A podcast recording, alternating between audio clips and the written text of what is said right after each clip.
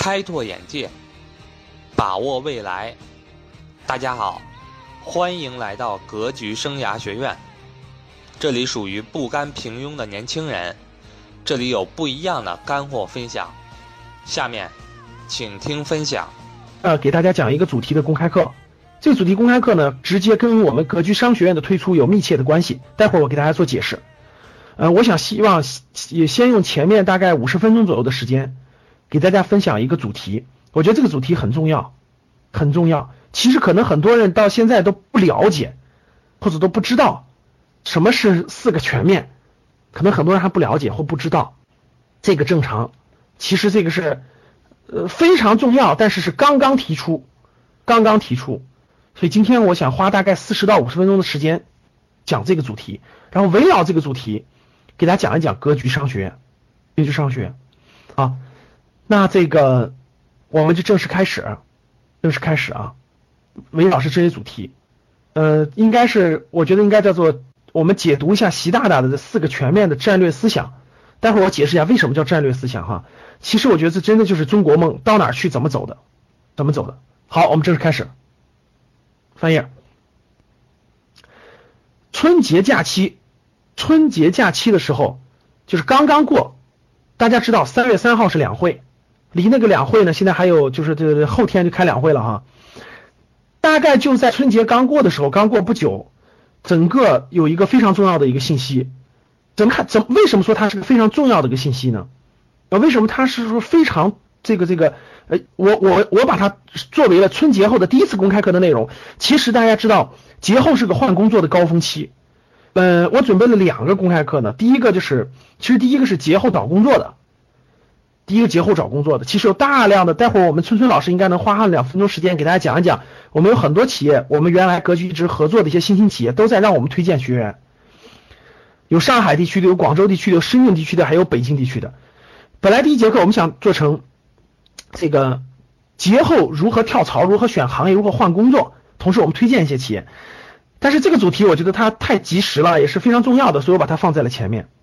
啊，春节后呢，就是大概过两三天嘛，大概是两会之前，正好是就是人民日报和全国的，大家看我描成了红色哈，大家看我描成了红色，人民日报就推经过了几次打磨、多次沟通以后，形成了一个重磅的评论员文章，连续的是连续的，整个这个社论就是推进这个四个全面的解读，然后见报的第一篇文章的篇幅就超过两千字。而且不断的有这个有这个跟进的这个解读，新闻联播的头条摘录了其中的七百字，包括新华社各地的党报、人民日报的评论等等等等，全国各地的。其实大家过去一周你们仔细你们随便你只要关注这个新闻媒体，你只要关注随便瞥一眼就会发现了，可以说是真的是最高规格、最强火力，在推在就是向大家介绍这个东西，就是四个全面。这四个全面是中央非常重要的一个一个一个一个说法，它非常重要，它的分量之重、意义之重大，我觉得非常重要，不亚于什么呢？我觉得不亚于当年的刚改革开放的四个现代化，或者是这种应该叫做呃胡锦涛时期的和谐社会，还有我们的这个当年还有的三个代表，对吧？还有现在的，我觉得就是战略方向上的四个全面。这个四个全面好像还不属于八荣八耻，也不属于八项规定，啊，它属于是这个这个很重要的一个，我觉得应该是呃洗礼新政阶段的一个对战略方向的指引，所以我觉得它特重要了。如果你考公务员考察的话，我觉得绝对是重要，重中之重，它 绝对重中之重。它因为它指导的未来，大家知道，呃，我们十八大以后，这个我们的习大大上台以后，现在已经两年快两年了，两年了，两年。还未来还有很长的时间，八年，最核心的指导思想其实就在这四个字里面，而现在是成型了，可以提出了，可以重点推广了，所以我觉得这个关系到我们每个人的其实求职、就业、创业、投资，其实都能关系到。好，那我们往下看，孙文翻译。好，首先，什么是四个全面？这个很多人可能还不知道。啊，什么是四个全面？我们先解释一下。那这个提法呢比较新啊，大家都大多数人可能还没有暂时没有接触的。那我们看第一，什么是四个全面？四个全面其实指的是第一个是全面建成小康社会，第二个是全面深化改革，第三个是全面依法治国。其实这三点大家经常听到啊，十八大以后经常听到。然后第四个是全面从严治党。这四个提法分别出自于什么时候？大家看啊，它是一个一个出来的。二零一二年十一月份，当时大家知道是十八大，十八大提出了把全面建成小康社会当成了一个战略目标定下来的，到二零二零年全面建成小康社会。这时候出现了第一个全面，就是建成小康社会。其实当时这还没到四个全面呢。过了一年，二零一三年十一月份的时候，然后十八届三中全会又提出了全面深化改革，这个大家也应该有印象啊。全面深化改革这一点的提出也非常之重要啊。其实大家可以看到，今天多少项改革措施在源源不断的推出，一会儿我会详细讲这个地方啊。二零一四年十月份的时候，大家看过的四中全会。提出了全面推进依法治国，这个大家应该听过。在二零一四年十月八号，在党的群众路线教育实践活动总结大会上，习大大要提出来的全面推进从严治党这个词，截止到这儿，现在刚过完春节，全国各个这个核心媒体就把这个全面提出来了，就是四个全面。其实四个全面。就是这两年以来，就是这两年以来，大家看到重大事项和重大决策的几个几个重要的角度，题目其实好理解，但它代表的是什么意思呢？我觉得啊，其实这四个全面的本质是什么？这四个全面的本质就是可以说是执政党的战略目标的一种解析，就一种解读。比如他要干什么，就就是我们的这个中央政府要干什么。指导要干什么？未来的核心战略目标在哪儿？围绕什么做？其实就这几个事儿，其实就这几个核心的，就是建成小康社会，然后是以深化改改革和依法治国两翼，然后加了一个从严治党。他们是什么一个关系？每一条具体解释一下，跟我们有什么关系？我相信这点大家比较关注，因为这些东西呢，其实你经常你你慢慢慢慢会听到很多很多，就跟经济的新常态这个新常态。一旦提出以后，刚开始你可能感觉不到有什么关系，后来你就越来越能感觉到，越来越能感觉到了。新常态是什么意思？经济的新常态，这个新常态的意思，其实你如果你不关注，你觉得跟你的生活没有什么多大关系。其实你关注了，你会发现新常态的就两个核心意思：第一个是经济增速要下降了，就经济增速要往要往下降一降了，不以 GDP 为核心的评判标准了；第二就是经济结构要转型了，从过去的出口型、投资型要转了。第三就是整个要适应一个这个这个中速发展等等的一个阶段了，这就这个就叫做新常态。那四个全面其实就是统领了整个未来，我觉得就是五到八年的整个一个大的一个战略方向。那我们详细的看一看每个是什么意思，我们怎么去理解，跟我们的生活又有哪些关系，又有哪些关系？好，翻页。考公务员的可得注意了啊！好了，我尽量把它引申到的跟我们的生活、跟我们每个人的工作、跟我们的投资、跟我们的创业都息息相关。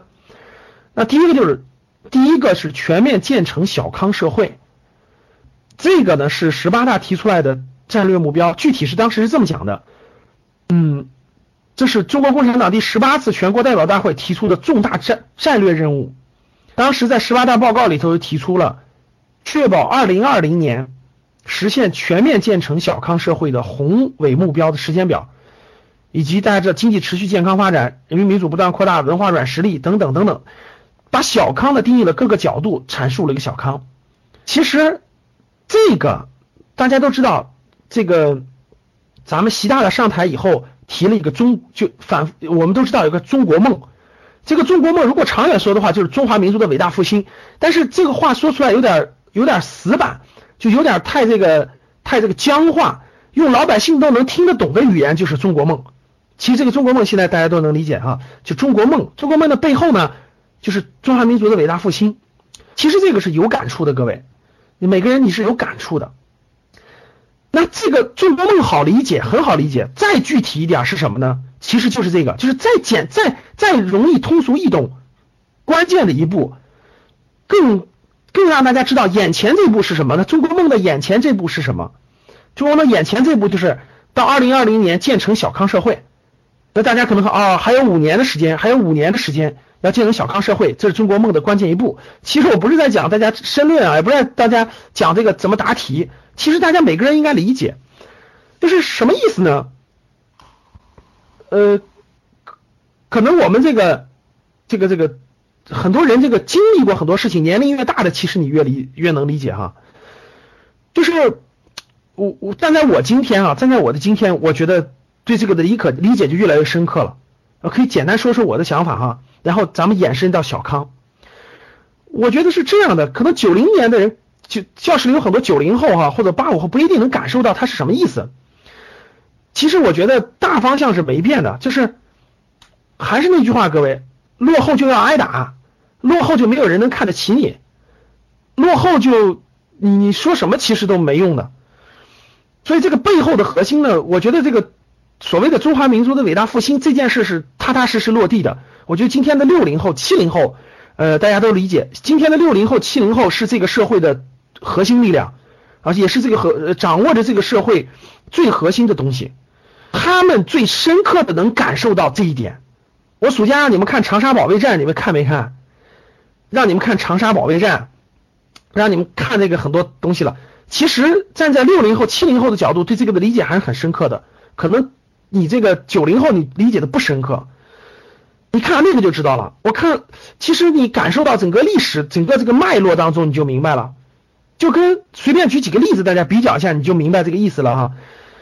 这个长沙保卫战的第三次战役打胜以后，就打胜以后，全歼日军五五万六千多人以后。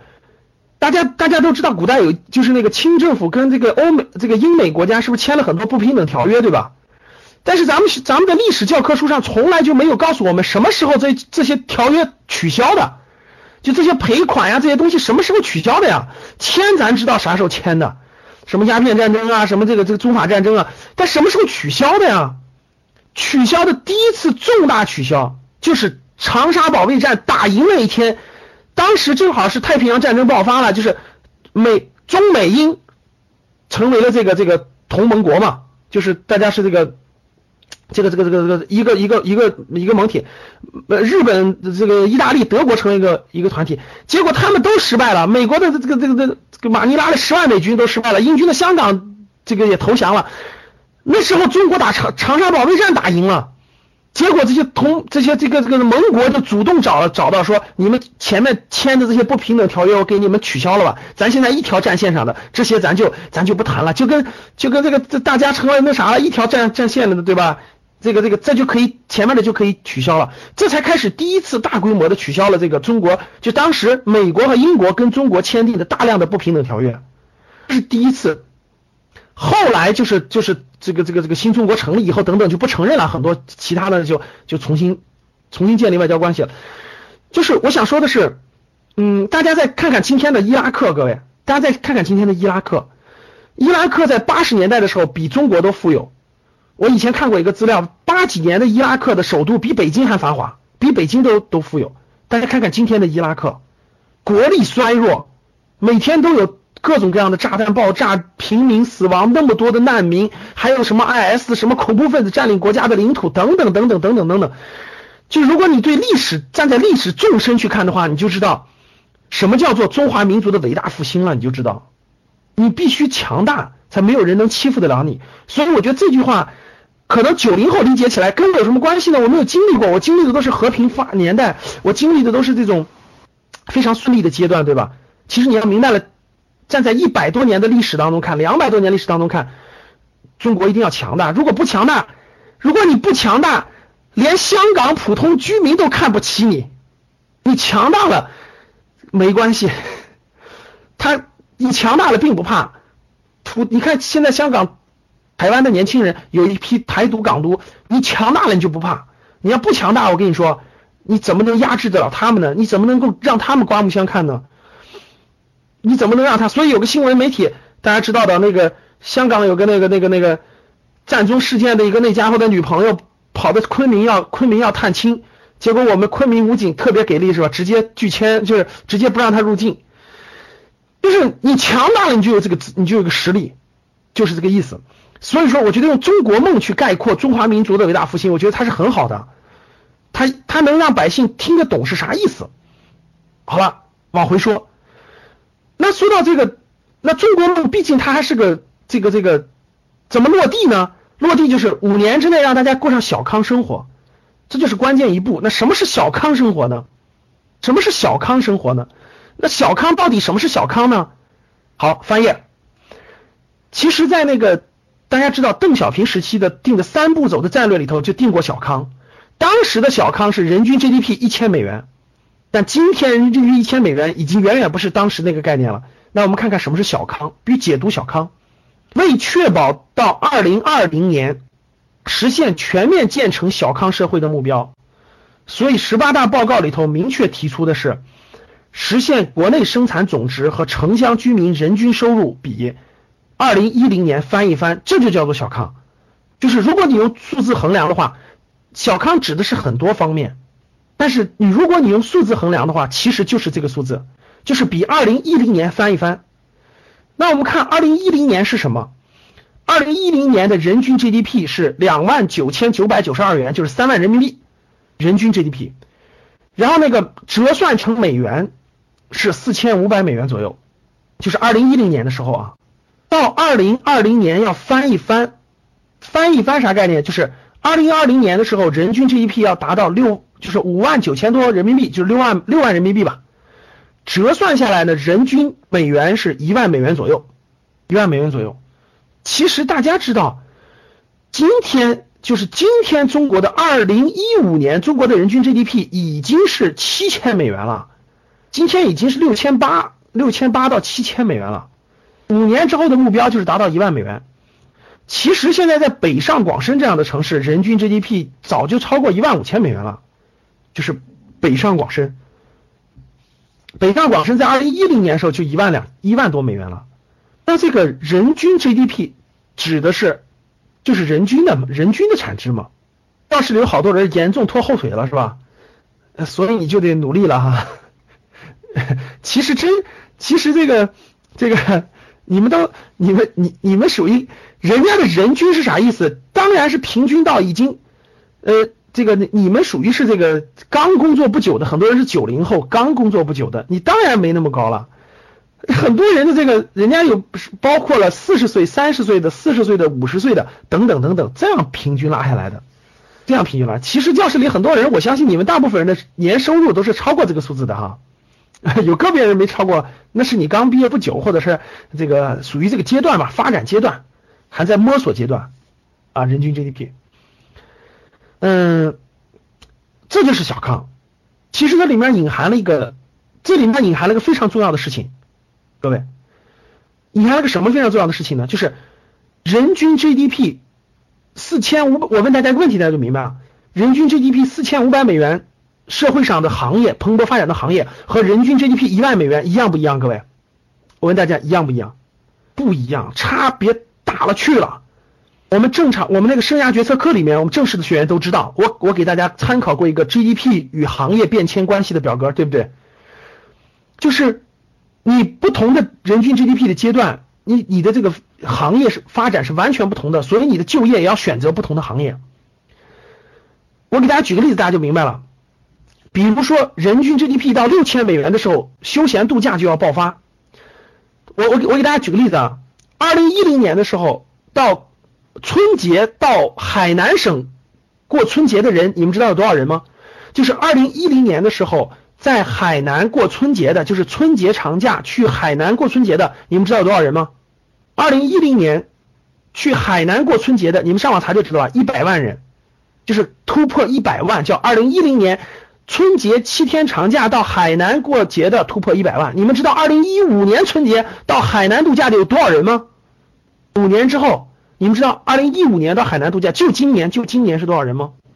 突破两百六十万，就突破两百六十万，翻了翻了二点六倍，翻了二点六倍，什么意思？这就是 G 人均 GDP 的增长跟消费需求的关系，就是因为它消费就越来越高了，人们就愿意花钱去过节了，就愿意花钱旅游去度假了，旅游去过节了，这就是差别。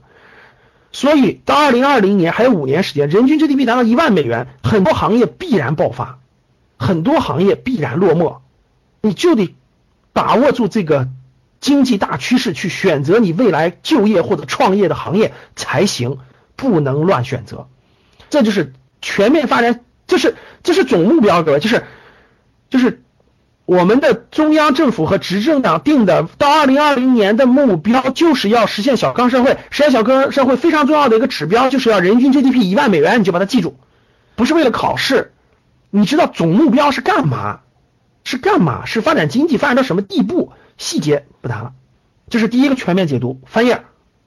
对，医疗健康也是啊。我前两天去体检，哇，北京非常高端的体检中心里头。慈铭的奥亚医医院里头，哇，这个真的不一样，哎，我觉得感受，我感受了一下，我觉得真不一样，我觉得这个非常不一样的，真是这个这个这个，嗯，这就是好的行业，这个发展太迅猛了啊，而且这个非常不一样，对，对，二零一五年人均 GDP 现在中国是七千七千左右，七千左右，好了，往下走，各位，第二个全面深化就是全面深化改革，哇，这个要详细讲，其实今天我讲的重点在这儿，因为这跟每个人是息息相关的。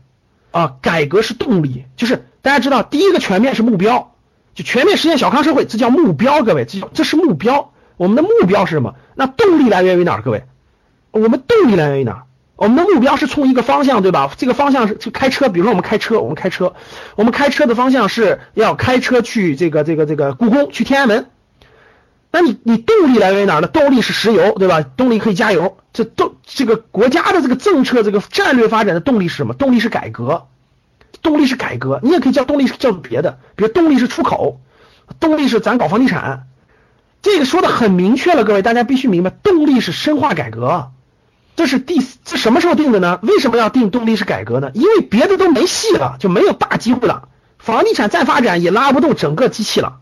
就整个整个整个国家这种庞大的经济了，当然房地产还要起到它的作用，但它拉不动了，出口也拉不动了，靠什么？只能改革了。所以说，十八届三中全会上全体审议看通过了，看见没有？关于深化改革若干重大问题的决定，这个是非常重要的，就提出了全面深化改革。啥叫全面深化改革呢？这一点才是关键。不难理解吧，大家，你别你别当成我在讲申论呢，你们也不考公务员，你们也不是，不是讲申论，是真真的让你理解。如果你能理解了这一点，你就能理解了我后面讲的投资，你就能理解了创业，你就能理解了选择等等等等。什么叫全面深化改革呢？就是第一是不改不行了，有些必须要改了。那改革涉及到很多东西，经济体制的、政治体制的、文化体制的、社会体制等等等等。说这么多道一线，大家都不理解，我也不理解，我也不想理解什么叫什么体制，很难理解。那讲点具体的，你就明白了。我就不说二零一四年我们有多少改革措施了，我就不说了。我就讲点这个这个这个这个这个我们那个这个二零一五年现在不多吧，各位？二零一五年到现在才几才几个月时间，两个月时间，我们随便看一看推出了什么措施，好不好？什么改革措施？大家有感受？翻页，让大家看看什么叫改革式动力。就是那什么叫做全面深化改革呢？各位，从二零一五年一一月元旦到现在两个月时间，今天三月一号对吧？大家看已经有多少实质性改革了？第一，大家春节时候应该都看到这个新闻了哈，全面关于全面深化公安改革若干重大问题的框架意见及相关方案已已经。中央已经审议通过这一条，大家我相信大家都有感觉吧，都知道什么？这个里头涉及到太多跟我们日常生活息息相关的了。最简单的，暂住证取消了，大家知道吧？暂住证没了，暂住证取消了，然后那个办户口、办身份证可以异地办了，网上办了，这就这是非常具体的吧？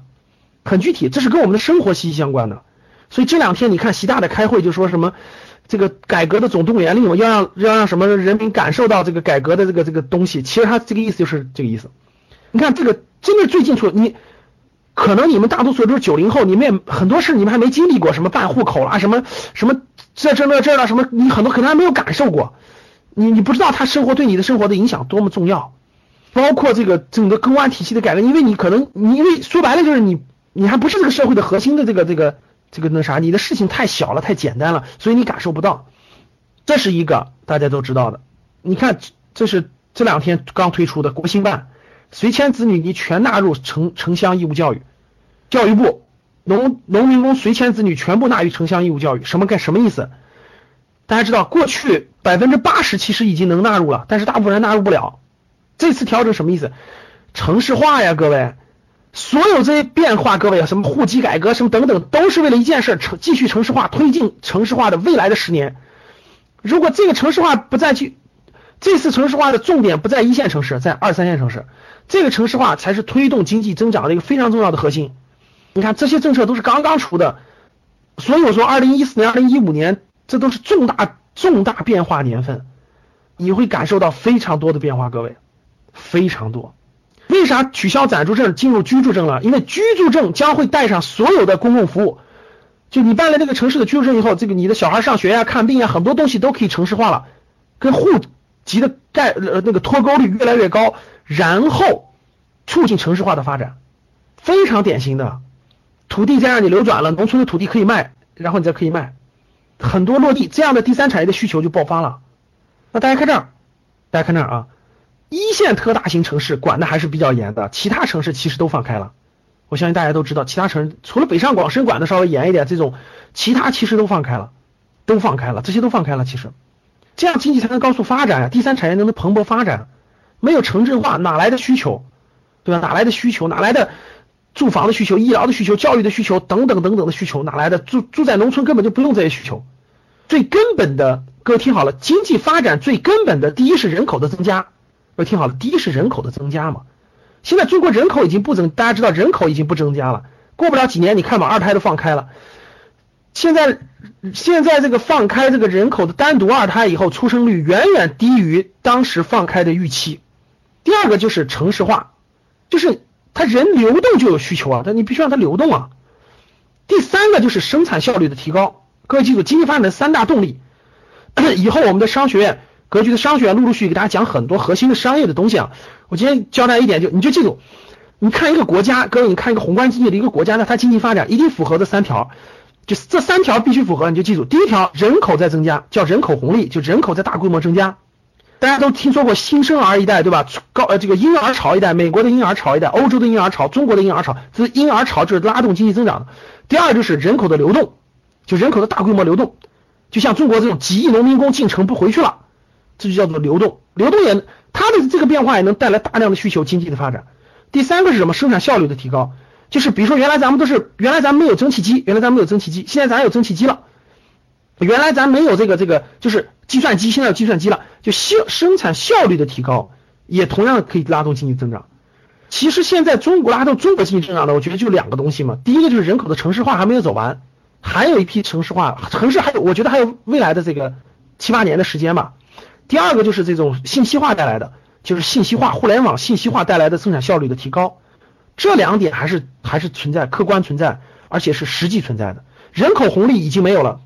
人口红利到二零一四年、一五年已经没有了，就已经没有了。就农民工的这个人口红利，就新生儿出生的人口红利，其实已经已经尾声吧，叫尾声吧。大家知道这么多人要退休，老年社会了，中国都步入。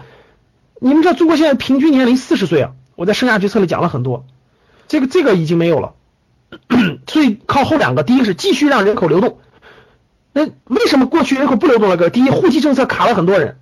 第二怎么样？这个这个小孩上学、医疗等等解决不了，怎么办？改革呀！现在知道什么叫改革了吗？知道什么叫改革了吗？我拿通俗易懂的语言告诉你什么叫改革，要不然你就不明白什么叫改革。改革就是把所有阻碍城镇化和阻碍经济发展这个东西原来不让干的，现在把它改了。当然，改革还包括很多东西，比如原来不让民民营企业做的事儿，现在让他做，等等等等，这都叫改革，这就叫做改革。跟原来计划经济不允许你卖鸡蛋，不允许你搞市场经济，那就叫什么改革开放？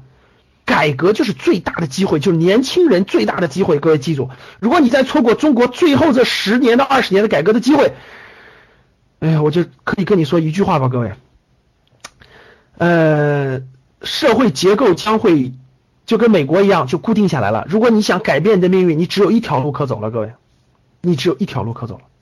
不说了，保密。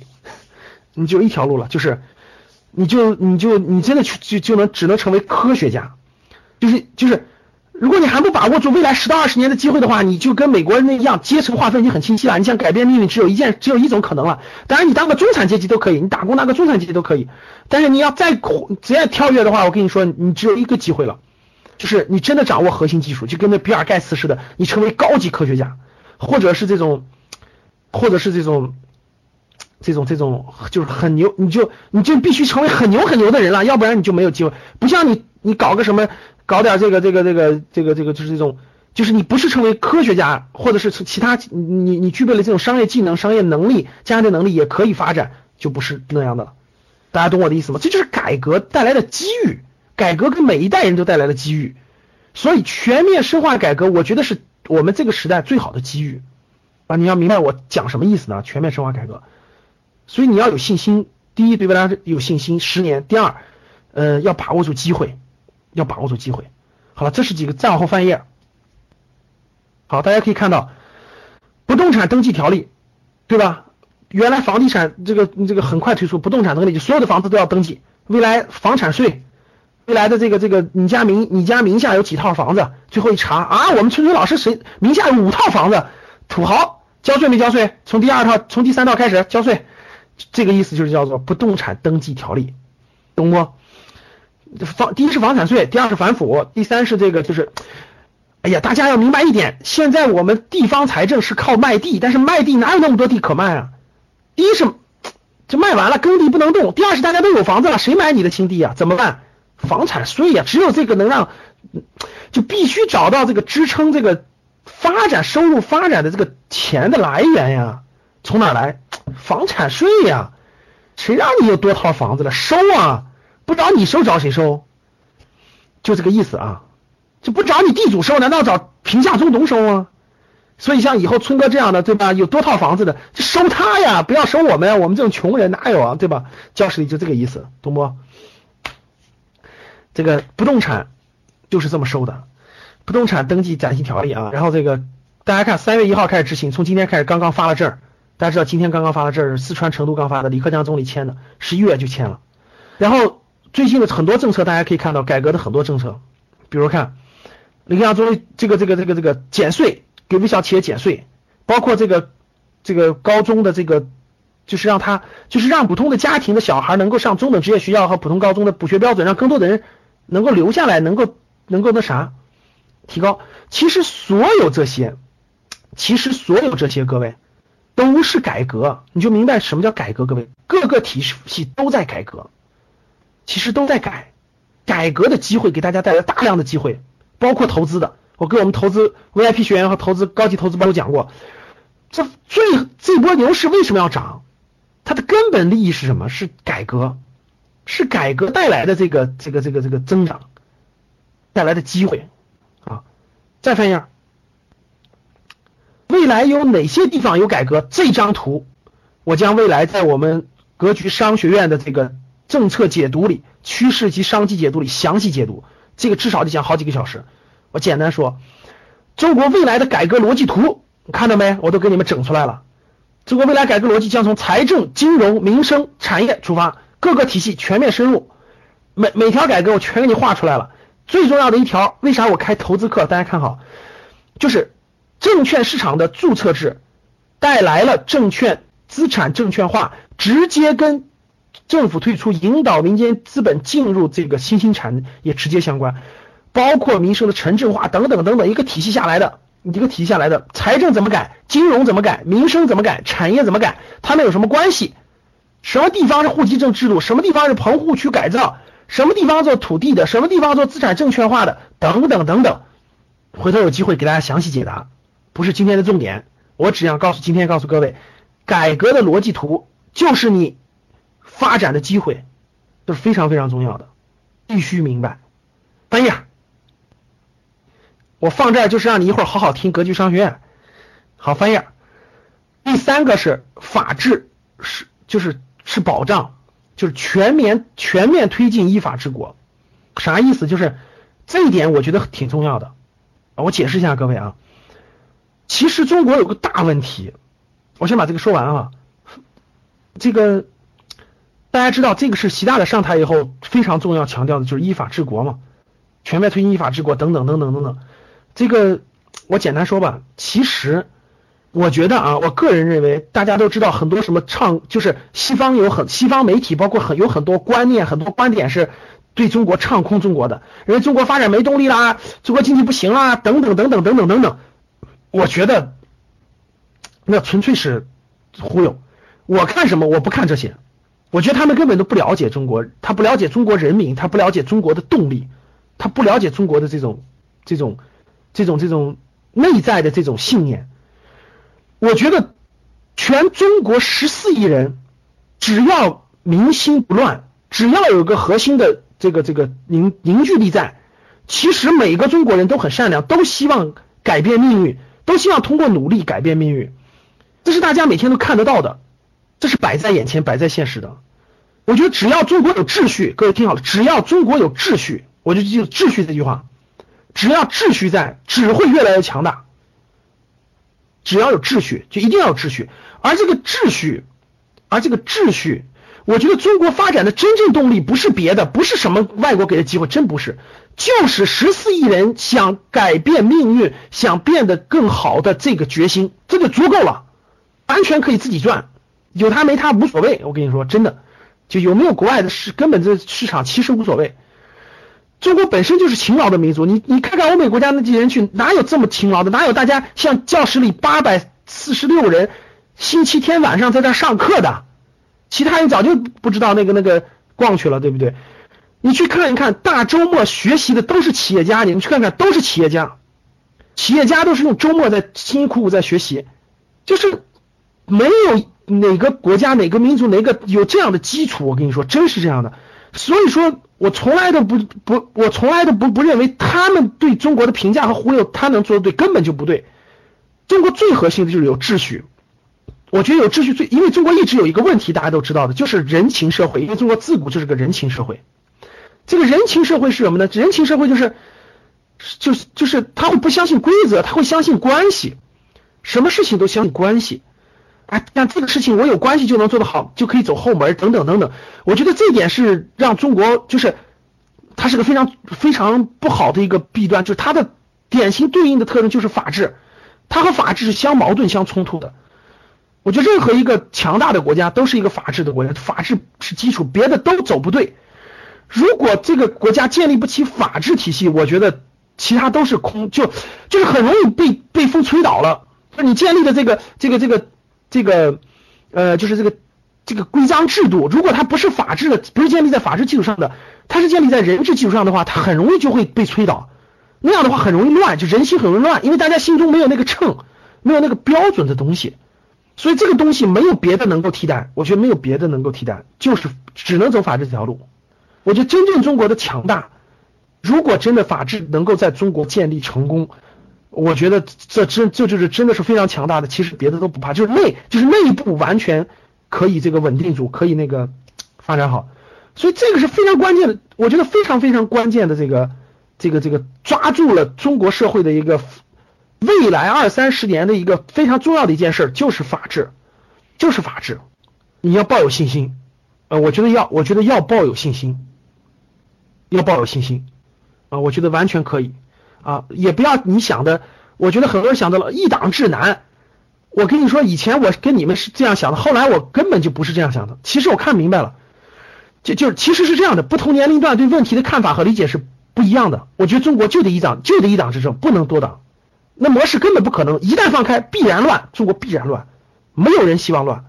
这一点，如果你看明白了，我就你就不会站在那个那个西方的观点去看问题，不可能的。不可能，我跟你说，这这跟这跟中国多年来的很多东西造就的，就是你不要只挑执政党的毛病，其实他确实有很多的毛病和问题，但是中国只能走这个方式，不能走别的，不能想象的那样，我这几个互相竞争不可能，至少到今天不可能，未来我相信有可能，但是今天不可能，今天不可能，无论你是谁，无论你是什么平台的，所以说，我觉得今天走的路是对的，今天这个是对的，而且也必须坚持这么走，那那个。所所以，我们我们我觉得强大的中国这个需要一个中央集团，就跟你看今天现在俄罗斯一样，各位，俄罗斯为什么你你感觉你从外部感觉，哎呀，石油也跌了，中间呃银行也要倒闭了，什么居民通通货膨胀了，那么多的问题，为什么俄罗斯民众那么支持普京呢？因为大多数人明白，如果没有一个强权的普京，俄罗斯就得分崩离析。大多数人都明白这一点，所以宁可自己的货币贬值，宁可自己挣那点钱买不了多少东西，他们都知道需要一个强势的普京的存在，就是这个道理。不要上了西方这个那啥那个想法的当，觉得好像你普京下台了。这个这个，你其他人就能建得更好？别开玩笑了，我觉得普京说那句话是对的。普京说就是，如果你按西方的那些美国的要求做，就相当于把那个熊钉起来，把你的把你的指甲切掉，这普京的原话嘛，你就没有任何战斗力了。你你那时候你就没有任何跟西方的话语权了。这是中国多年历史上的教训和经验积累的。所以说，为什么这种情况下这么艰难的情况下，民众都支持普京，就是这个道理。我觉得中国也是一样的。啊，现在这个阶段完全没有到了这种所谓的大家所理解的那种、那种、那种所谓的那种状态。我觉得中国需要中央集权制发展，才能才能更稳定，才能造福于大多数人。大多数，我们指的是大多数啊。好了，往下走，这个所以说法治非常的重要，法治是保障这条路，我觉得选的非常对，我们应该坚定不移的支持走法治这条路。走法律的，所以说我要遇到律师，谁是律师的话，我就鼓励他坚定走未来，我觉得肯定会更好的。那个根本保证，第四个，第四个我觉得比较创新的哈，比较创新就是这一点，我相信大家以前没有听过，没有听过，就是第四点，全面从严治党。哇，这个能把它提到什么地步？提到四个全面能够并列，我觉得这个挺挺挺挺那啥的。挺那个挺难得的，为什么叫做根本保证呢？大家知道，中国是一党专制、中央集权的这种政政政府，如果还不从严治党，如果还不从严治党，大家知道腐败问题已经到了多严重的地步了，真的是已经到了多严重的地步了。哎呀，那可真是感觉真是这个，真是这个习大大上台这步棋的走，如果还不整治，哎呀，我觉得这个这个。真的是民心民心动摇啊，怕这一点啊，所以说从这一点上，我觉得能把这条写进那个写进那个里写进这四大全面里头的第四点，从严治党，能把它明确提出来要求出来，呃，我觉得我觉得咱不能看更多年，我觉得至少就至少嗯这个路线明确了嘛，就把它写进去了，是根本保证，照着这个去走。公开新闻报道，这六个字是第一次。表述尚属首次，第一次，啊，其主要精神是这个时候提出的。这四点，第四个是从严治党。哎，我觉得中国有八千多万党员啊，真的是这个，这事确实早就应该做了，拖到现在做也算是，应该用个什么词儿呢？应该叫亡羊补牢，犹未晚也，还是用什么词儿？反正就是再不做，哎呦，我跟你说，我觉得真的会影响民心的。我觉得真的是影响民心的。你再不整治，我觉得。那谁相信谁呢？就如果你不从严治党，你何谈何谈法治法治呢？你就不谈法治，何谈改革呢？不谈改革，何谈全面目标呢？那富人全移民了，明星都没有了，怎么办呢？哎呀，我觉得这，我觉得真是这个，反正走到了这个关键点上吧，然后关键点、关键时刻做了正确的事情，现在这个明星不是逐渐逐渐回收拢吗？大家都知道，全国人民对这个还能比较。反腐什么的比较认同的，然后大家也比较那个越来越有希望，所以这点上还是我觉得能提出来这四个全面就非常难得不容易。所以最近有最近有最我觉得这个提出时间点很好。大家知道最近有个论调就是反腐反的可以啦，不能再反啦。他意思就是说再反了这个经济怎么发展呢？再反了谁干事呢？有这个论调已经起这个论调已经起来了，确实起来就是。可以啦，反反就行了，不能什么人都反吧？连再再往下反，谁还这个干活呢？或者是或者说这个这个没利益了，怎么怎么地呢？很多人提到这个，很老百姓真的很怀疑的，真的很怀疑的。你反两下抓几条大鱼，抓几个大老虎，行了，过两天哇又起来咋办啊？哎，能站在这个战略层面提出来从严治党，哎呀，我觉得这个也挺难的，确实挺难得的。得有魄力的人，要没魄力的人，其实也就打住了啊。行了，做一段是打住。再发展发展，再发展发展，然后再弄弄，能从这个提出来，我觉得就不容易。你说，能不能不根本治了？这个现在我们暂时也不谈，也不是我们谈论的范围。但是我觉得至少从四个全面上来看，我觉得是很难得的，是很难得的。翻译。所以从这个意义上说，各位，我想说几点。第一个，全面建成小康社会是党的十八大提出的总目标。各位知道这个是总目标，大家知道这个是总目标啊。我们要干一件事儿，什么事儿呢？实现全面小康社会，人均 GDP 达到一万美元。全面深化改革与与推进法治是两亿，是两亿啊！动力来源于哪儿呢？来源于第一个改革，把过去羁绊的东西给它改掉，过去不允许的东西、不能做的事情，今天允许掉。然后同时呢，不是什么事情都能允许的，要法治去保证，不该干的不能干，只要法治没有限制的都可以干。大家看现在的营业执照，你们去工商所去办营业执照，你们去工商所办营业执照，你们会发现。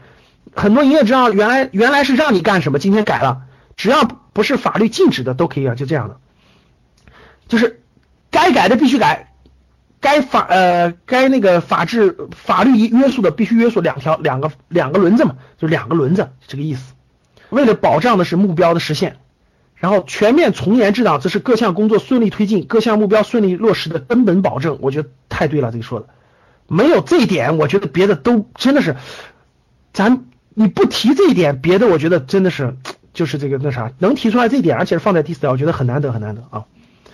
四个全面其实就是战略布局，各位其实就是战略布局，就是执政党的战略布局，就是要干嘛，就是要做这件事儿，意是什么，轮子是什么，哪儿保证，其实就是思想，就战略思想。未来五年各项工作都是围绕这个布局去展开的，都围绕这个布局展开的。一个国家就是这样的，各位。你比如说一个公司也是一样的，那个华为，大家知道华为，华为二十年提了个战略目标，就是呃世界通信设备市场三分天下有其一，这就是人家华为的战略目标，还配合了华为的基本法，华为的很多东西，对吧？这就是人家目标。对国家现在来说，就是就是四个全面，实现小康社会，然后那个深化改革找动力，法治约束，让八千万党员从严治党，就照着这个目标往前推进就行了，把这个框框已经画好了，别的你别别干。别的事别碰，就做这几件事：改革，把法治建好，管好你党员，其他事放开，让市场去解决，就这个意思，就这个意思，大家明白吧？就这个意思。我相信，呃，我相信到二零二零年，中国人均 GDP 达到一万美元，我觉得没什么大问题，我相信能做到，一步步往前走，只能是。好，这是前面讲的这个内容，再看一页，四个全面，我觉得啊。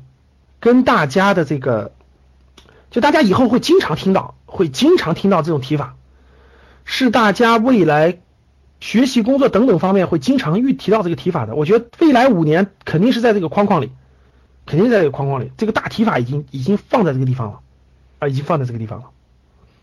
对于我们最重大的机遇就是改革的给你带来的机会，改革对各个行业带来的最大的机会。好，往下翻。我用一个话来总结这个，就是再没有什么使命比引领一个民族走向复兴更光荣，再没有什么事业比团结十几亿人民共圆梦想更崇高。希望我们是生活在这样的时代，跟着习大大一块步入一个我觉得很辉煌的事业，这就是使命和事业。我们只是其中这个大事业当中的一个小事情，我们做的一个很小很小的事情，很小很小的事情。好，好翻译。那刚才花了大概五十分钟的时间，给大家将近小时讲讲什么是四个全面啊。大家未来呢，我让大家知道这些概念，未来大家在看新闻的时候，看很多方面的时候，会跟它有相关性，会跟它有很多的相关性。好，再翻页。那下面呢，我花点时间给大家介绍介绍改革。措施会在我们格局商学院体系当中什么地方会呈现出来？有什么关系？格局商学院其实是格局生涯发展了长期的教学的实践等等等等，发现了我们的二十一岁到四十岁之间的年轻人的有这种需求，这个需求是非常刚性的。为了每个人的发展，每个人自我的发展需要这种学习学习。那我呢，在工作原因。接触了所有国内大部分的商学院，北大、清华、长江、中欧这些商学院都接触过，他们的很多课程有旁听过的、接触过的，他们的学员我跟我原来做的工作有很大的关系啊。呃，因为原来做投资工作的，跟这跟这些企业家打交道非常多啊。为了结识他们、认识他们、交往、融资、投资，都要通过这些渠道去跟他们打交道。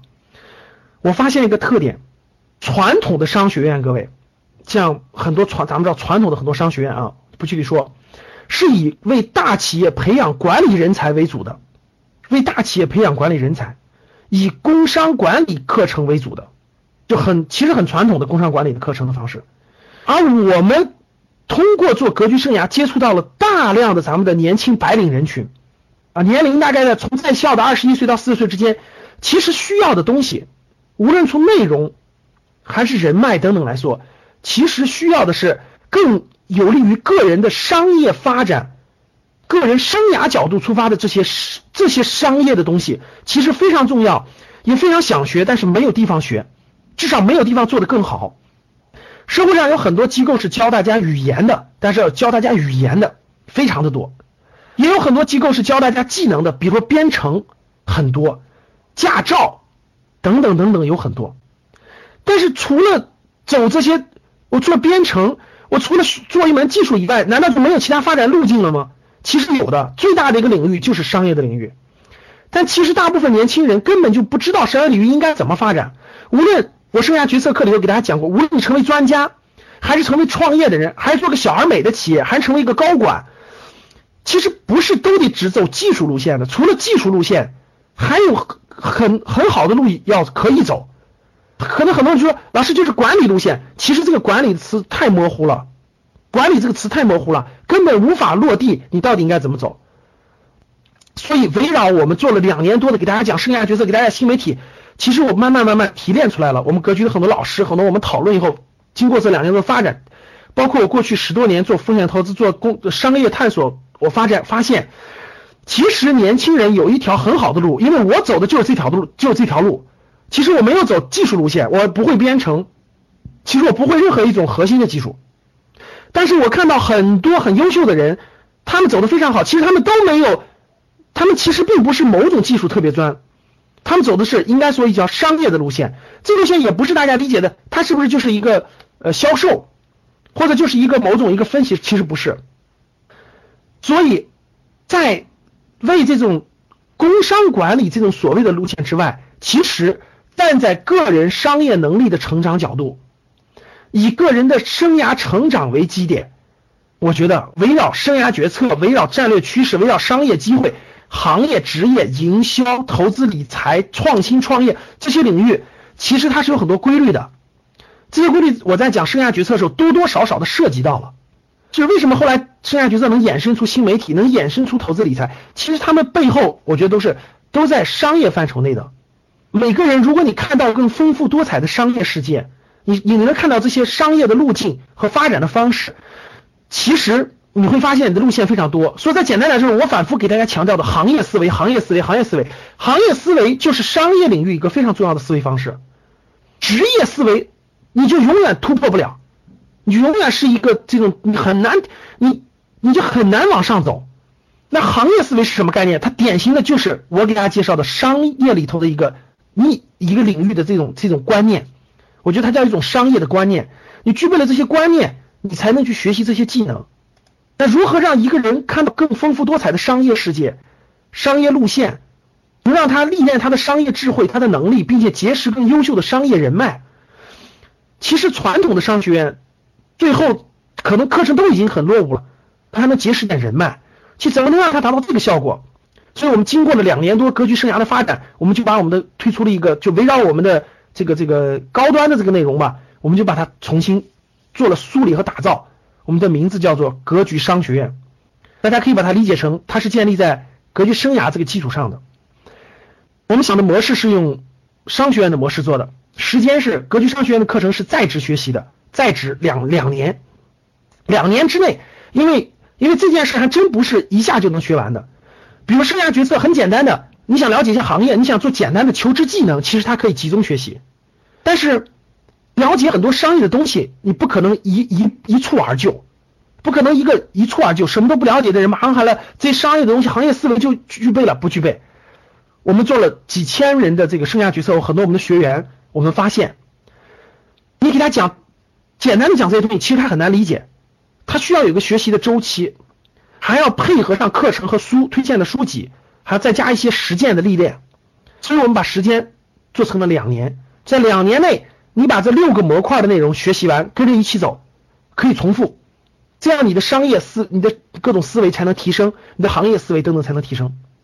所以我们的为期是两年，按课程模块，我们学习，我我主要是学习了那个四大商学院的这种 EMBA 的授课方式，就是按照课程模块集中授课，上课时间呢主要为晚上或者周末。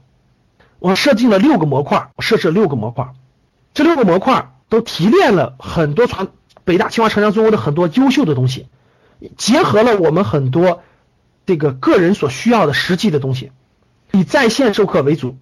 在北上广深、武汉、成都这样的核心城市，面授为辅，我们会穿插面授。六个模块的内容滚动开课，就滚动给大家滚动开，滚动一年就是他两年内能滚动很多次。集中上课什么模块手？那大家看哪六个模块？大家看哪六个模块啊？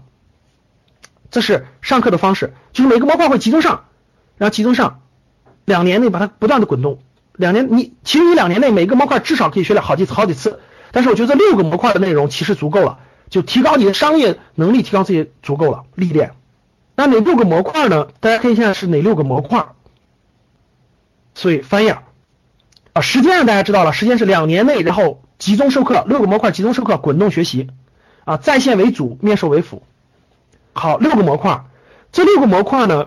经过我我们过去两年多的发展哈，我们这六个模块已经有三个模块比较成型了，就是已经推出比较成型。第一个模块，第一个模块是生涯决策的，第一个模块是生涯决策的，比较成型了。然后我把生涯决策和生涯突破，大家知道过去我们的生涯决策这块有两块内容，一个是在线的生涯决策，一个是线下的生涯突破。我把生涯突破的内容与生涯决策重新做了整合，也重新做了整合。呃，让大家更容易理解，让大家把各个各个路线都能捋清楚，全部放在了生涯决策里面，放在生涯决策里面，围绕着个人的发展，其实生涯决策里最核心的有这么几个思路，这是主核心主题。第一个就是就是建立你的行业思维，就建立你的行业思维，让你有强大的行业思维，然后你知道应该走什么样的路线，你知道这个市场的脉络是什么，风险投资不断的推进的选择什么样的企业，学会做行业分析，学会做企业调研。个性化的问题，个性答疑，个性交流，知道四大发展路径应该怎么规划，应该做哪些事情，提高哪些能力，去走这些四大不同路径，这是我们一个核心内容了，已经做了很长时间了，比较成型，现在也在做。我们三月份不是也有生涯决策的内容吗？第二个模块，像生涯决策模块，集中上课十多天，十十到十五十五天以内。第二个模块内容就是新媒体营销。因为新媒体营销是我们名字叫新媒体营销，其实我想通过这个课程教给大家的就是市场营销，就是营销。因为一个走商业路线的人，如果你营销不懂的话，或者没有基础的话，或者不了解的话，我觉得，嗯，这是一个重大缺陷。就你想在商业上有所成就，我觉得营销不可或缺。你不用是一个营销高手，但是你一定要对营销有感觉，就是有感觉，有敏锐度。央视里看到某个广告，你就有反应，因为未来你是肯定要投资，未来肯定要做很多商业的东西的。你这个敏锐度，其实营销用一句话来概括的话，各位就是站在对方的角度考虑问题，站在社会大众的角度考虑问题。这件事儿你一定要在年轻的时候提炼起来，只有有了这件事儿，你才未来能够做很多的事儿。哪怕做慈善，如果你都不没有营销思维的话，你都做不了。所以新媒体营销的背后的本质是想想让大家学的是营销。营销这个东西是商学里的非常重要的一点，我们安排了一些包括市场营销的一些理论、实战、实际的东西，营销的一些关键词，我用我的实践经验去给大家用通俗易懂的语言讲明白营销。其实没有大家想象那么那么草根，都是卖保险的，就是那个感觉都像上门推销的叫营销，也不是大家想象的那么低级，也不是大家想象的多么的高深。哇，这个只有史玉柱能做得了，其他人都做不了。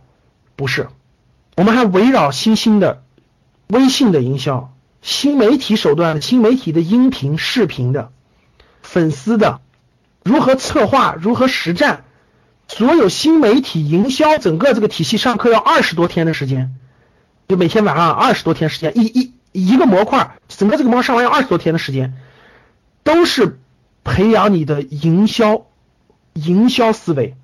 这个已经执行了四期了，很快开始的是第五期，第五期营销，很多学员已经是我们学员了。现在第三个模块是投资理财，第三个模块是投资理财，投资理财，呃，应该这么说，我觉得未来十年非常重要。在线下的这个公开课时候，我讲过啊，未来十年参与和了解资本市场和不参与。就跟你二零零五年没买房子或买房子了是一个道理。如果换句话说，就是二零一五年你不开始学习和了解资本市场的话，就跟你二零零五年没有买房子是一个道理，你将错过未来的十年。因为我刚才讲过了，在未来整个改革、整个改革那个体系当中，通过资本市场的改革促进经济的发展，这件事情是改革其中的非常重要的一环。所以投资理财，我们把内容放的最多、最丰富，特别是二零一五年，我把它作为了一个重点，把它作为了重点，安排了很多内容。其实这些内容并不难，不是说大家只是你没有接触过，没有接触过，你接触了其实不难，会反复学习。我看到我们投资理财班的那个群里头，大家反复就是很多人找到了很多的这个好的资料，都给大家分享。其实每个人都在提高，包括解密资本市场，企业怎么估值。怎么给企业设定目标价？怎么看懂 K 线图？如何投资于股票基金或者是债券型基金？什么是股权投资？到底什么是天使投资、A 轮、B 轮投资、VC 投资、PE 投资？怎么读懂财务报表？这个我找我的一些投资金融行业的朋友，专门做这方面财务，给大家解读解读财务报表。其实挺简单的，我也不是学财务的，但是我其实学了没多久，就大概就懂了，基本的东西都能看懂了。啊，家庭资产到底应该怎么配置？那未来家庭资产到底应该怎么配置？房产与商铺应该怎么选择？怎么做投资？我觉得这个是一个年轻人，就是一个一个人，呃，年轻的白领，他的商业体会感觉当中非常重要的一环。因为真正能走上创业的路是不超过百分之二十的，甚至不超过百分之十。但是其他人，无论你打工还是当高管还是当专家，其实你一定要会投资理财，这肯定是的。这是前三个模块，这三个模块呢，我稍微说的简单一点。呃，因为它好理解，而且我们都已经开过课了，已经比较成型了。我们在不断的做的更好啊。这三个模块大家都知道的：生涯决策、新媒体营销、投资理财啊。那我们重点说一说后面的三个模块。第四个模块，第四个模块是卓越销售。为什么把它单独出来？为什么把它和营销单独分开？因为销售能力。营销思维和销售能力是不一样的，大家知道，营销思维和销售是能是是不一样的。营销更强调的是一种，呃，通俗点说就是站在整体的角度去考虑问题。销售重点强调的是站在客户的角度去考虑问题，它是不一样的。我简单来说，大家就理解了。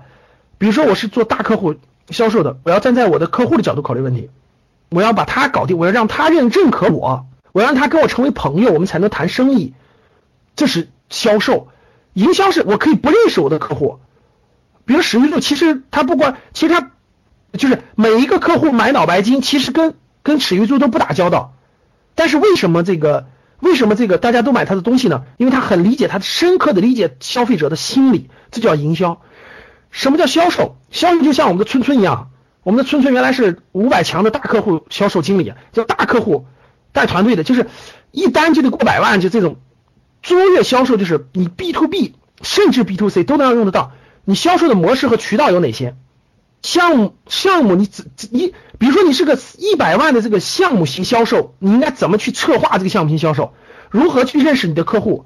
怎么理解他的心理？怎么从他的朋友、他的亲戚、他的各个方面去接触到他？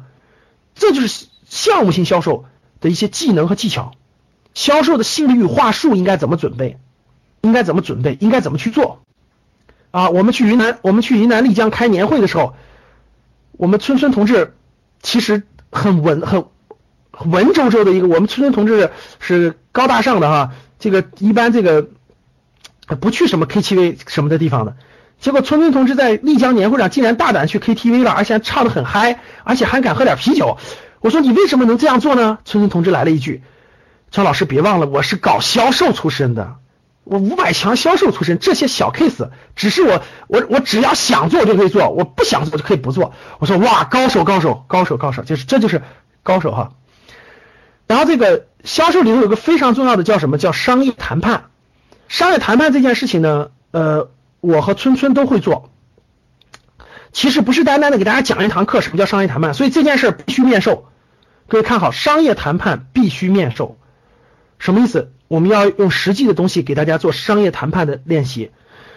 呃，整个模拟就是模拟，把你分成很多个组去模拟，模拟你们谈判，模拟完了以后，每个小组去分析刚才这个过程为什么这么说，为什么失败了，为什么成功了，为什么你不愿意跟别人交换，什么原因？最后我们点评，他是这么上的，一上就得至少半天时间，四个四到六个小时，这个事儿只能面授，所以我们会在。北上广深一些核心城市，到时候给大家面授。待会儿我告诉大家怎么上。我们这课不是，我们这个不是全部都是在线的啊，我们有面授的内容，而且这几个模块，很多模块也要面授。面授时候我们讲精华。待会儿我告诉大家怎么面授。商业技能与技巧，比如说饭桌上你应该怎么点菜？你看客户是三个人、两个人、五个人，总共六个人，应该怎么去做这些技巧的工作？怎么去这？同样吃一桌饭，应该什么时候谈话，什么时候不谈话？等等等等等等，这些都是卓越销售，这些都是销售。第五，这是第四个模块，第五个模块，创业创富，我觉得这点非常重要。其实很多学员都要求过，说为什么哥不讲这个创业呢？我觉得时机未成，时机未到。经过我们两年多的积累以后，我觉得时机可以成了，可以面向一些我们的这个未来的商学院学员推出这个。其实创业、创业创富这件事呢，很多人理解的呃不太正确哈。很多人想的创业创富都是我都要我要当马云，我要当马化腾，其实那个是太难太难了，概率太低了。我建议大家的创业，其实我是让大家走小而美的创业的，就是其实你不要想着成为马云、马化腾，其实你应该想的是，呃，我在生涯突破的面授班里讲过，其实你你你要做局部垄断，就你要么就打造局部垄断，要么就打造这种虚拟空间这种人数垄断或者模块垄断，你要。有一万个人成为你客户，这一万个人每年给你一千块钱，你就是一千万的营业额，五百万利润了。其实这个很容易实现，就不难。其实不难，我不能说很容易，因为大家都是新人。就是如果你能把市场做庖丁解牛，大家听我的，如果你能把市场做庖丁解牛，如果你能看到它，并且你愿意花出很多年的努力去付出、去积累这些能力的话，我觉得很多人都可以做到这一点，就是小而美的创业，小而美。就是不是就是，其实小而美的创业的收益可能一年就是可能就是跟你做个高管可能差不多几十万或更多，但是它是没有大家想象那么难的。就如何创办一个小而美的企业，其实我发现很多人不知道，很多人想到创业就是我要做个大事，我要做个，而且一出发点就是搞一个大平台什么的，其实很难成功的，非常难成功。如果理解了小而美，我讲的四四大四大路线里头的，其实你就会发现很好的。啊，我经常跟我的同学朋友交流哈，我有好多同学是，呃，就是各个领域的都有，有大学老师啊等等都有。其实好多人我都建议他们后来做很多事都是做以小而美为主。怎么创办一个小而美的企业？要抓住哪些点？你是做哪一端？等等等等，这些详细展开，它跟创业创富有关。特别是不在北上广深的，未来要回二三四线城市发展的人，我觉得很多人你会你会发现。在中国一线城市打工很好打，打工很好打，机会很多。但是你一旦离开北上广深，一旦离开核心城市，你会发现打工机会很就是没有那么好，收入也不高。其实你在小地方呢，反而需要走这条路，是你的很重要一条出路。我感觉我的亲戚朋友里，包括我的那个在家乡的，在家乡的这个同学里，发展的好的基本都是小而美的创业，呃，要不就是体制内，就体制内公务员或者是体制内还不错，收入不高，但是他很稳定，他。呃，社会社会那个荣誉比较高，老师啊什么的对吧公务员，要不就是小而美的创业，打在小地方打工的基本上发展都不太好。我指的是商业市场化打工，所以这条路对于小地方非常重要。那好项目怎么选择？怎么判断？什么项目是好项目？怎么选择？怎么判断？你有没有这个眼光？你用什么思路去？咱不是讲一堂课的过程，你需要两年的磨合。商业模式怎么设计？根据你当地怎么创新？那很多人都想加盟、加盟代理、合作、内部创业、自主创业的区别，你根很多人根本不知道。所以大家知道，加盟的里头百分之九十五都是骗人的，就是社会上百分之九十五的加盟，各位听好了，是呃不能说骗人，就是你肯定会亏钱的，就应该这么说，你肯定发展不起来。百分之九十五啊，我不能说百分之百。什么原因？我们以后在课程当中有机会详细给大家解释。所以千万不要稀里糊涂瞎去加盟东西。相信你们很多亲戚朋友，包括你家人，在这上面可能很多人都亏钱了。但什么是代理？什么是代理模式？什么是合作模式？什么是内部创业？有些行业就可以内部创业，而且很适合；有些行业就不适合。内部创业就很好。什么叫自主创业？哪些行业适合，哪些不适合？啊？为什么？有哪些案例可以作为借鉴，可以作为学习？我觉得这个是创业创富非常重要的一个内容。对于小而美的创业来说，还要学点领导力啊，还要学点领导力，一点领导力都没有。你要至少要带一个十人左右的小团队，你能不能带得了？他需要你培养什么东西？他需要你历练什么东西？哎，我觉得我们设计的就是让你有一个阶段学完了以后能有历练的时间。然后还有一个需要完全需要面授的就是沙盘模拟，就是整个沙盘模拟企业经营。啊，这个事儿其实我给很多企业，我们第一次面授班做过，我给很多企业的这个员工都做过啊，很多企业的包括外企的、国企等等都做过沙盘模拟。怎么？其实沙盘模拟要做起来，能做大的能做两天，短的能做一天或半天。沙盘模拟，我等下以后面授，我给大家用半天的方式给大家做沙盘模拟，让大家知道一个企业是怎么运营的，哪些地方最关键。这是创业创富整个这个模块的内容。我觉得你清晰的了解它，你就不觉得太害怕了。第六个模块就是战略趋势与商业机会。战略趋势、商业机会，呃，它它是。比如说，各位，今天我们前面五十分钟讲的，就属于是第一个模块，就是国家政策解读。你要了解国家政策，你要知道它在里面的体系在什么地方。比如说我说的遗留的一步，还有一个就是要给大家解读这个，呃，未来中国改革的大趋那个逻辑，中国改革逻辑的这图。其实未来改革的逻辑图就在这个解读里，包括中国商业生态图，什么行业是什么特征，什么行业什么特征，商业。商业案例是有哪些？我们如何理解？互联网和移动互联网时代有哪些商业机会？怎么去看待这些机会？怎么去分析它？自己去做个案例分析，了解一下它的商业模式是什么，有什么特点，有什么特征？这六个模块，这六个模块，其实每个模块把基本的东西讲完，大概都需要一个一个集中的时间，集中时间大概十多天要讲这个模块。讲完这个模块以后呢？你才能对它有一定的清晰的认识和了解。你在这个里面，无论第二次复训，每个模块我们都会推荐一些书籍，你要做一些基础的工作，看一些基本的这个模块里头比较经典的书，比如投资的，我们都推荐了一下再说。这些书看完以后，有些要去做做实践，一步步提高你的商业判断、商业能力，这样你的这种商业技能走这条路才能走的，才能有个很好的基础，往下走走下来才能。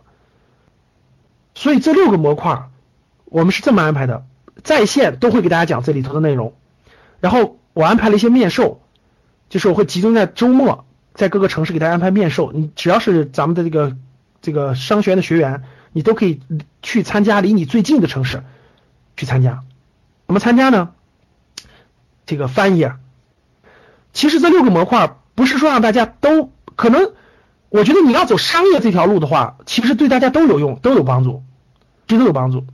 你可以分出重要哪些很重要，那些对你来说，哪些可以晚学，哪些可以早学。我觉得两年之内把它学完挺重要的。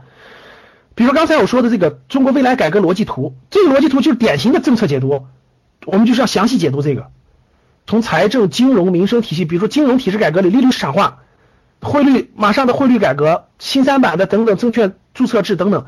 这些都跟目前我们的投资是有巨密切关系的。比如说，大家知道昨天降息了，央行又降了零点二五个百分点。未来中国是降息周期，各位是降息周期，就利息会不断的降，不断的降，降到什么地步？我们经常会讲，会降到你你都不想存银行，存银行没有收益太少了，你必然去买投资理财产品，让它去促进经济的发展。所以说资本市场要涨，要涨，未来有几万亿会逼着这几万亿进入资本市场，进入支持实体经济的发展，这是大趋势所趋。好了，再翻页。那我们商学院的面授，我们是在线和面授结合，大家知道哈。商学院的面授是怎么安排的呢？我们叫做 VIP 密训哈，就是周日全天，我们周日全天每半天为一个模块主题精讲，什么意思呢？我给大家解释一下。比如说我现在已经定好的，我们现在定好的，就还没有挂在网上，很快会挂在网站上。比如说三月二十六号、二十七号呢，我要去上海给八个学校的就业指导中心的这个负责人去讲讲讲课。所以说呢，就正好三月二十八号先去上海，就三月二十八号星期六我们是巡讲，星期天是商学院的面授，以后就改成这样了。三月二十九号一天的时间，我们会在上海选一个酒店的一个会议室，然后我们所有那个 VIP 学员，就商学院，我们商学院就面向 VIP 学员的嘛，所有商学院的面授，就一天的时间，两两个两个主题，就六个模块里头两个主题干嘛？精讲，精讲，一个详细讲你就在线听就行了。精讲就上午一个主题，下午主题，比如上午。我们在上海，可能我们正好春春在上海，重点给大家讲销售。下午我就给大家讲投资了，可能我就精讲，其他那些细详细讲，你就在你就在网上参加那个模块的学习就 OK 了。为什么要做面授呢？因为大家需要商业人脉，商学院商学院必须有商业人脉，朋，因为朋友决定了你的视野。大家记住我这句话，你的朋友决定了你的视野。当你能接触到这么多的朋友，大家交流的话题、交流的东西，你的视野就会更开开阔，你会有更丰富的选择。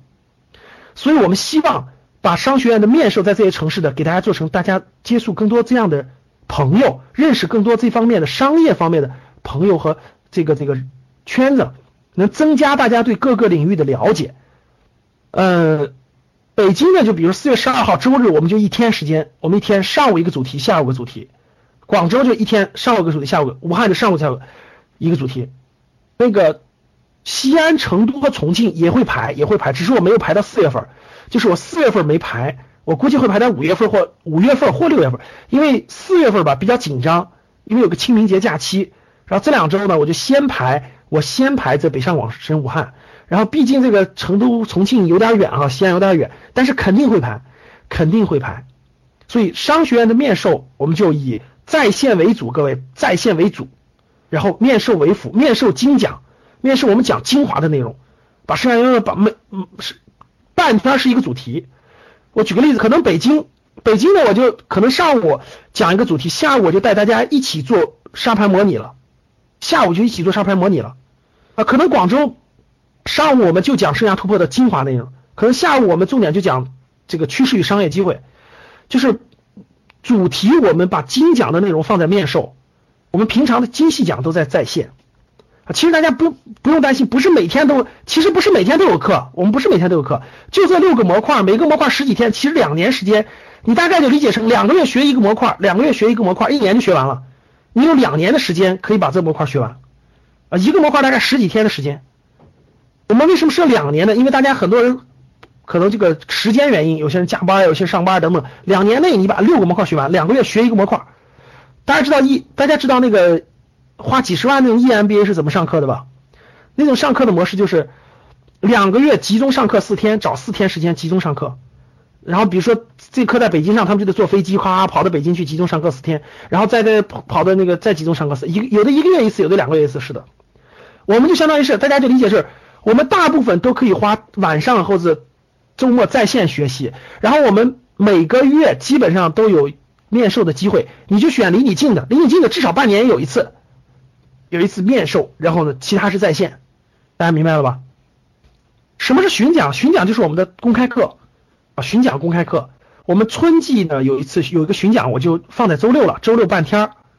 春季巡讲是周六半天儿公开课，大家巡讲是什么意思？第一。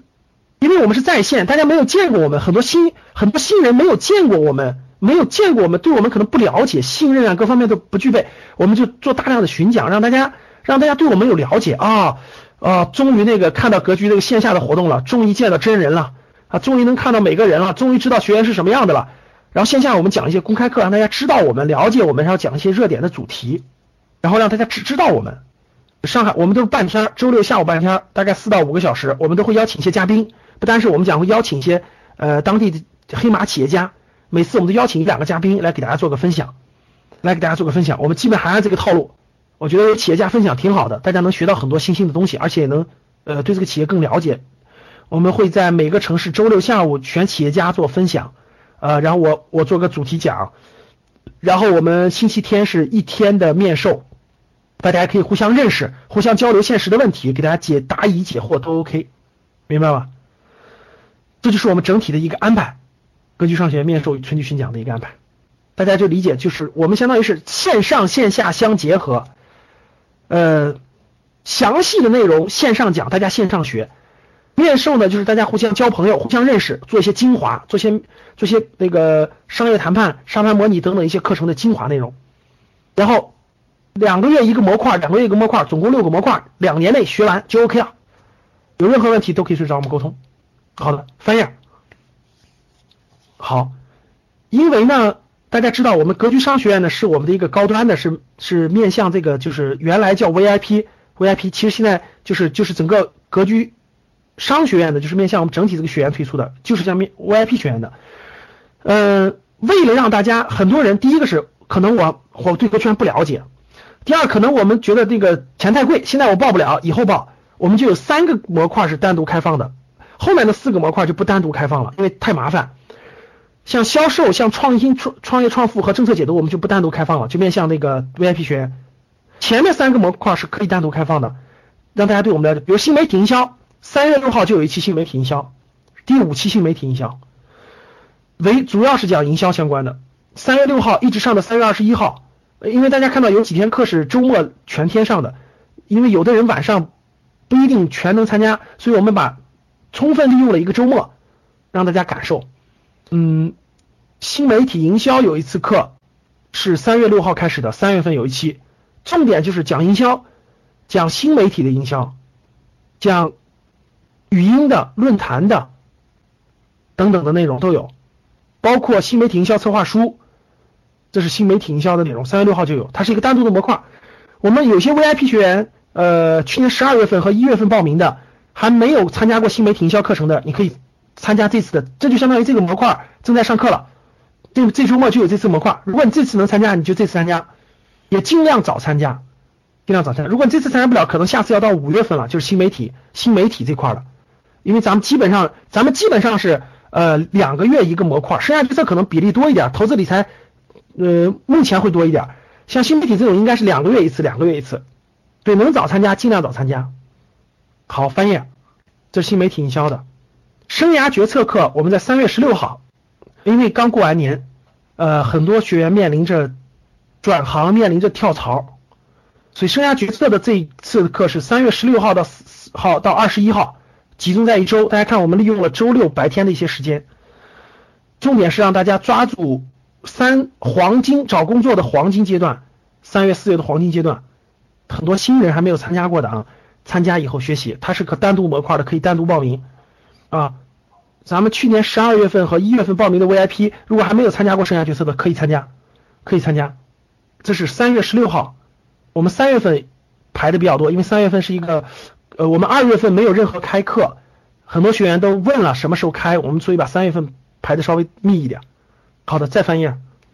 呃，我们参加过的，我解释一下，这里面有一些我们的老学员，我们我们一般呢是，大家知道我们当时报这个单独课都是你至少有一次复训机会的，就至少有一次复训机会，但是要提出申请，就不要随意来，因为随意来我们分不清楚那次的，提出申请，找客服提出申请，根据你的情况可以安排复训。啊，因为每个人至少我们都安排一次复训，因为各自因为在线嘛，难免网络有问题啊，或者那个加班啊断了一点啊等等的。投资理财课在三月二十二号、二十三号、二十四号、三十号有一个投资理财课的初级班，初级班，因为呃三月份应该是个好时候啊，应该是个好时候，因为这个呃前两天也降息了，大家知道前两天也降息了，这个应该不错，应该有个好，二零一五年整个资本市场都都不会差，应该会有好机会。所以我们投资理财课还给大家排的初级班，呃，三月二十二号开始，也在三月份有，呃，初级班算咱们商学院里的一个模块，就 VIP 学员完全可以参加，还有高级投资里头有高级，这些都可以参加，就初级班和高级班组合起来成为咱们呃商学院里头的投资理财的模块，整个的一个模块，对，五十五十岁的呀，可以单独自要让我们的班主任单独跟他沟通一下，看看他什么情况，有可能有些能参加，有些不一定能参加。好，半夜，单独报投资理财是，呃，我呃幺零八零幺零八零，其实我们的还是那句话，各位啊，我们的我给大家核算过，我们的价格基本上每次课的价格就是单次课来说，每次课其实是五五十块钱到六十块钱。就单次课，如果是 VIP 那种的话，那么大量的上课等等的话，其实比这个还便宜了，就是总总价贵了，但是其实收获和收益和学习的那啥比那个便宜多了。我们平均大概一次课就是五十块钱六十块钱，其实不能不是说那个很贵那种的哈，真的应该还是这个那啥的物超所值的哈，希望大家这么认为。然后呢，讲了这么多，欢迎大家呢有我们的老学员呢，有的欢迎大家。有收益以后升级，不要勉强，也不要到处去这个那啥。如果说有些新学员的呢，欢迎大家联系我们，欢迎大家报报名我们的这个课程学习。好，大家看两个 logo 哈，格局生涯是我们整体的，我们高端的现在就格局商学院，未来格局商学院呃肯定是我们主力的，就是我们想把这个它做成主力的，每年可能招生人数也不会特别多，呃控制在一个小范围的，但是未来就未来价格会逐渐逐渐上涨，逐渐逐渐上涨。因为内容也会越来越好，服务也会越来越精细，而且两年时间，目前是社会，反正就是市市市场上相同内容，现呃就是内容上各方面等等来说是比较有竞争优势的。这些内容如果是传统商学院的话，大概要几，可能这个价格就不一样了。要这个这个这个 EMBA 大家知道六十五万哈，五十八万到六十五万的，其他都是那啥的。我觉得我们在线的，首先成本降低了，其次是呃这个这个。线上和线下相结合，我觉得这还可以的。未来有提价的空间，但暂时还不会哈，所以大家抓紧。好了，这是我们的格局公众号，微信的公众号大家知道，格局三六五，大家可以添加。然后有服务热线，有我们的网址，是什么情况大家都上网址可以看。然后格局商学院的一些这些内容呢，大家我们这这两天正在那个网站改版，会回头会加的这个网站上，大家需要这些文字版可以找你的班主任要，我发给班主任，班主任回头都有这种文字版可以要，详细介绍。好吧，好的，呃，非常感谢大家，我们是两个小时时间了啊，非常感谢大家能够第一能够听了介绍四个全面，第二能够耐心的听完我整个讲解这个格局商学院的整个体系，包括我们的产品和内容。不甘平庸的你，是否感到孤独、迷茫、找不到方向？请加入我们吧，QQ：二零三四三三七八二零。二零三四三三七八二零。